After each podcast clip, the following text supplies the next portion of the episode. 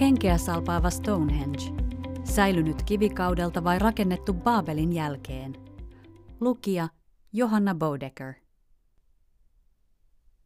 Stonehenge seisoo korkeana ja hiljaisena Etelä-Englannin Salisbury Plainillä kuin kivinen sotaväki, joka vartioi kauan sitten unohdettua ja ajanhämärään peittynyttä historiaa. Se on Britannian ikonisin ja arvoituksellisin lohkareista rakennettu kulttuurikohde. Stonehengein väitetään olevan muinaisempi kuin Egyptin vanhimmat pyramidit. Sen valtaisat kivipaadet ovat kauan haastaneet tutkijoita selittämään, miten ne kuljetettiin ja nostettiin paikoilleen, mitä tarkoitusta varten ja ketkä sen tekivät. Kivet puhukoot. Geologit ovat päätelleet, että ainakin 42 Stonehengein pienemmistä tuliperäisistä sinikivistä, joista kukin painaa kahdesta viiteen tonnia, kuljetettiin Preselin vuorilta Pembrokeshireista, Länsi-Walesista, huikean 250 kilometrin päästä. Lisäksi näissä paasissa on erotettu muinaisia louhintajälkiä arkeologisen kaivauksen aikana vuonna 2019.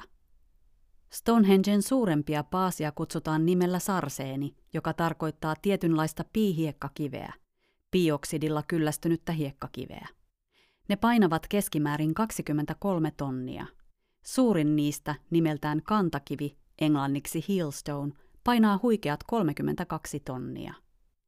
Sarseenia löytyy myös yksittäisinä lohkareina eli siirtolohkareina, joita on hajallaan pitkin eteläistä Englantia – Lähin sijaitsee Marlborough Downsissa noin 32 kilometrin päässä. Sarseenien uskotaan muodostuneen liidun yläpuolella, joka vaikutti kemiallisesti hiekkakiveen niin, että se muodosti silkkreettiä, joka on eräänlainen paksukuori. Sarseeneja on ilmeisesti työstetty paikan päällä, sillä sieltä on löydetty kiviliuskakasoja ja kivivasaroita. Paadet muotoiltiin yhteensopiviksi tappiliitosten tavoin. Asiasta kiinnostuneet voivat osallistua netissä kolmiulotteiseen virtuaalikierrokseen. Stonehengen nimikin on arvoituksellinen. Luultavasti se on johdettu muinaisenglannin sanoista staan, kivi, ja henge, sarana, sillä kivikamanat lepäävät pystypylväiden päällä kuin saranoilla. Mikä Stonehengen nimen todellinen merkitys onkin, paljon riippuu kivimonumentin historian tulkinnasta. Historia on katsojan silmissä. Stonehengea on tutkittu perinpohjaisesti yli sadan vuoden ajan ja tiede on alkanut raottaa sen salaisuuksien verhoa. Arkeologit ovat oppineet paljon siitä, mitä kohteesta ja sitä ympäröivästä palvontapaikasta on saatu selville. Kokeellista tiedettä käyttäen olemme päässeet yksimielisyyteen kivien koosta, painosta, kemiallisesta koostumuksesta ja yleisestä kuvauksesta sekä niiden ympärillä joskus olleiden maavallien mittasuhteista ja niihin liittyvistä muinaisjäänteistä. Mutta kun on kysymys kivien historiasta, yksikään muinainen tutkija ei ole jättänyt havainnoistaan muistiinpanoja. Näin mukaan astuu mielikuvitus, jota ennakko-oletukset väistämättä ohjaavat. Radiohiiliajoituksen perusteella nähtävyyden väitetään olevan jopa 10 000 vuotta vanha, mikä on enemmän kuin raamatun mukaan koko luomakunnan ikä. Niinpä raamattuun uskovien pitää tunnistaa tosiasiat ja erottaa ne kuvitelmasta – Mielipiteet Stonehengeista pohjautuvat erilaisiin maailmankatsomuksiin ja tavallisesti historiaa kirjoittavat ne, joiden katsomus voittaa. Todellinen historia tukeutuu raamattuun. Mihin maailmanhistorian vaiheeseen Stonehenge siis sopii? Luomisen ja lankeemuksen jälkeen seuraavaksi suurin tapahtuma maan historiassa on maailmanlaajuinen vedenpaisumus, noin 2500 ennen Kristusta. Jumala ilmoitti Noalle, minä pyyhin pois maan päältä ihmisen, jonka loin. Minä hävitän heidät ja maan heidän kanssaan. Katso, minä lähetän vedenpaisumuksen maan päälle hävittämään taivaan alta kaiken lihan. Tällainen kaiken hävittävä vedenpaisumus tuhosi sitä edeltäneen kulttuurin sekä kaikki ihmiset, paitsi ne, jotka olivat Noan arkissa. Edes Stonehengein kivien kaltaisilla järkäleillä ei olisi ollut mitään mahdollisuutta pysyä paikoillaan Noan päivien valtavassa mullistuksessa – Vedenpaisumus kulutti ja muovaili uusiksi koko maanpinnan, kerrostain paksulti sedimenttejä, jotka ovat täynnä kuolleita jäänteitä vedenpaisumusta edeltävästä maailmasta. Sitä paitsi sarseeni on sedimenttikiveä, joka koostuu suurimmaksi osaksi virtaavan veden kerrostamasta hiekasta. Sedimenttikiven synnyn ylivoimaisesti todennäköisin selitys on sen muodostuminen vedenpaisumuksen aikana.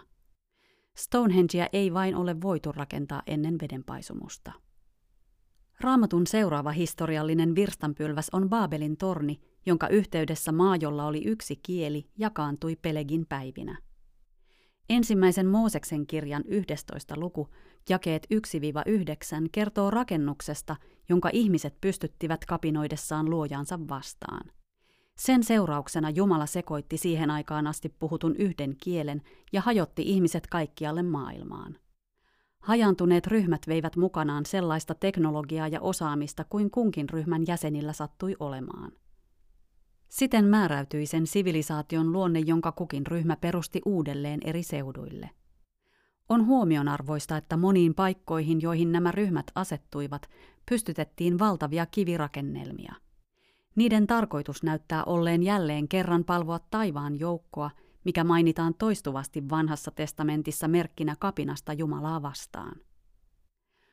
On pantu merkille, että Stonehenge on suunnattu talvipäivän seisauksen auringonlaskua ja kesäpäivän seisauksen auringon nousua kohti.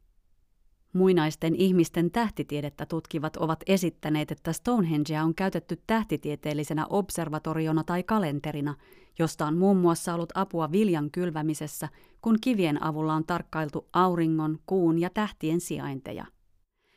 Tämä tekee uskottavammaksi ajatuksen, että siellä palvottiin taivaankappaleita, joiden uskottiin ohjaavan seremoniapaikan rakentajien ja käyttäjien elämän kaikkia osa-alueita.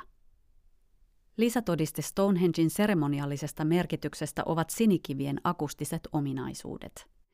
Kiviä lyötäessä niistä kuuluu metallinen kellonkaltainen ääni. Muinaisten kulttuurien vertailevat tutkimukset ovat viitanneet siihen, että kivissä, joista lähti musikaalinen tai epätavallinen ääni, ajateltiin olevan taikavoimia tai henkiä. Ehkä tästä syystä kivet vaivauduttiin tuomaan niin kaukaa. Stonehenge, yhtäpitävä raamatun kanssa – kun mietimme Stonehengeen liittyviä tosiasioita, kokeellisessa tieteessä ja arkeologiassa ei ole mitään raamatun historian vastaista. Kaikki riippuu maailmankatsomuksista ja aineiston tulkinnasta. Asiantuntijat eivät olleet paikalla katsomassa, kun näitä monumentteja rakennettiin. Raamattu on Jumalan historiankirja maailmankaikkeudesta. Se on hänen kertomuksensa. Niinpä raamatun pitäisi olla meidän oppaamme menneisyyden ymmärtämiseen. Niin vaikuttava kuin Stonehenge onkin, se on vedenpaisumuksen jälkeinen, Baabelin jälkeinen monumentti, jonka rakentaneet ihmiset oli luotu älykkäiksi alusta asti. Tämän podcastin tarjosi luominen.fi. Kiitos kun kuuntelit. Lisätietoja luomisesta löydät osoitteesta luominen.fi. Luominen-lehden voit tilata osoitteesta kauppa.luominen.fi.